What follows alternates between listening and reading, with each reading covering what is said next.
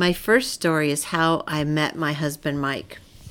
It's one of my favorite stories, and it wasn't at a particularly great time in my life. There was a whole lot going on at my work, and so I was thinking about a second career. So I signed up for a class at University of California Irvine to be a private detective. And when I went there, the first thing they told us is that, you know, private detectives in the future and pretty much everyone is going to need a personal computer. And back then, really, nobody had one. And so they said, uh, go get one. So I got a credit card. I went out and bought myself a computer. And what do they give you with that computer? Is an AOL disk, America Online. And that was the beginning of my relationship with Mike and many other people all over the world.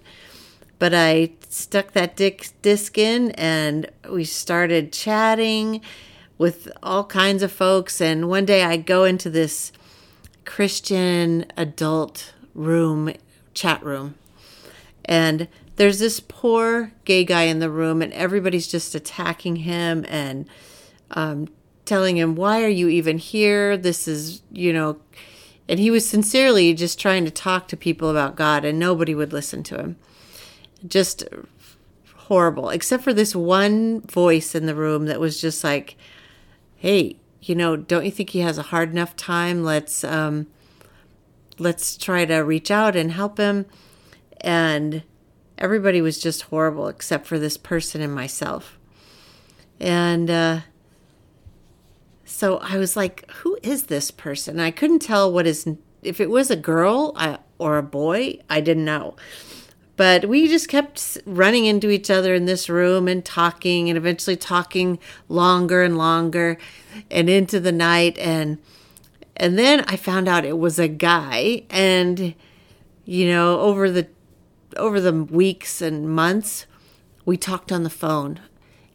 And I really liked his voice. He had such a kind voice. And um, so we made plans to meet up and mind you, at this time, I was working at a church as a children's pastor. And um, it wasn't really something that people did was do online dating. Nobody even knew anything about it. It was the first of its kind back in the 90s, in the early 90s. So um, I said, okay, well, let's meet. I'll meet you. So we set up a time to meet. I flew to Minneapolis and Mike flew to Minneapolis. And at the time, Mike worked for the circus. So he traveled around and did all the marketing for the circus when they came to town.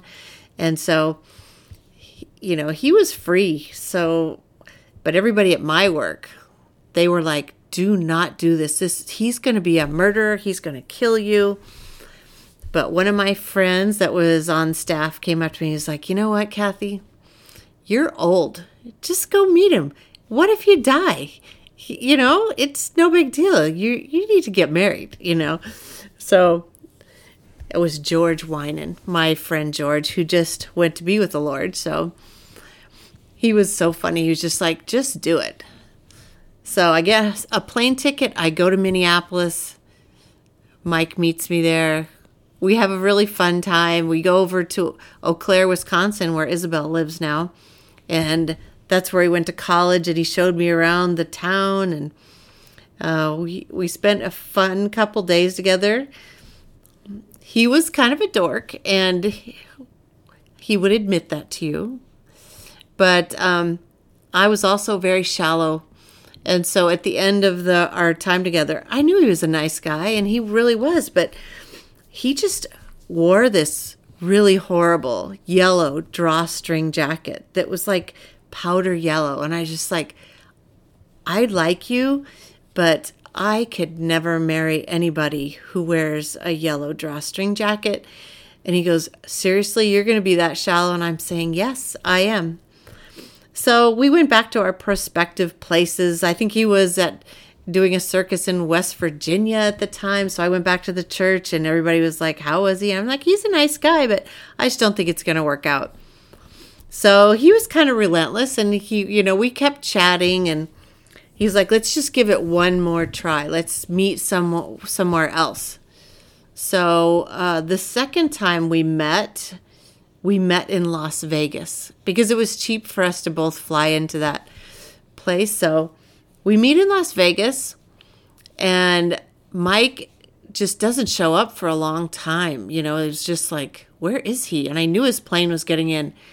Well, when I finally see him, he was running to the plane in whatever city he was coming from, and he tripped over one of those cement um, car things in the car parking garage, and just with two suitcases in his hands, he didn't have anything to break his fall, so he just did a face plant in the parking garage. So he was bloodied from head to toe, face, elbows, knees. He got to his plane, and the poor um, airline person was like, what can I help you? Do, do you need a doctor? But they bandaged him up. He flew to Las Vegas, gets off the plane, and that's the first time I see him. So we spent a couple days together, and during that time, he was bandaged uh, and he'd sore, and you know, and we had made reservations to go see to Cirque du Soleil. So we took a cab there, and while we're in the cab, we get out and we go into the venue and Mike realizes he left his glasses in the cab. So we go in, and you know, for those of you who've been to Cirque du Soleil, it's a pretty dark place, and he's only got his sunglasses. So the entire show, he's saying, What's happening? But he's whispering really loud. He's like, What's going on now? I can't see. And um, after that was over, I was like, Okay, this is just not working out because he I had to take care of him and you know he lost his glasses. It was just like just a many events that culminated into us saying goodbye in the airport and me saying again, you're a wonderful guy, but I just don't think that we're going to be together. So have a nice life. I like you a lot and um, so we went to our back to our prospective places. And time went on, time went on. And, you know, he just never gave up. That was the thing about Mike. He just never gave up. And so the one day I went out to the movies with my girlfriends. There was about five of us, and we went to see the dumbest movie.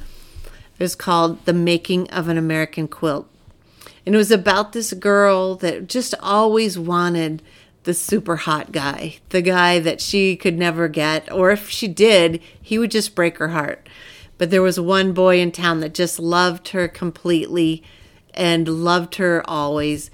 And during that movie, I just started weeping in the theater. I'm just crying, crying. We get out of the theater, we go to have coffee, and we're talking about the dorky movie, and I'm just sobbing. And everybody's like, Kathy, why are you crying?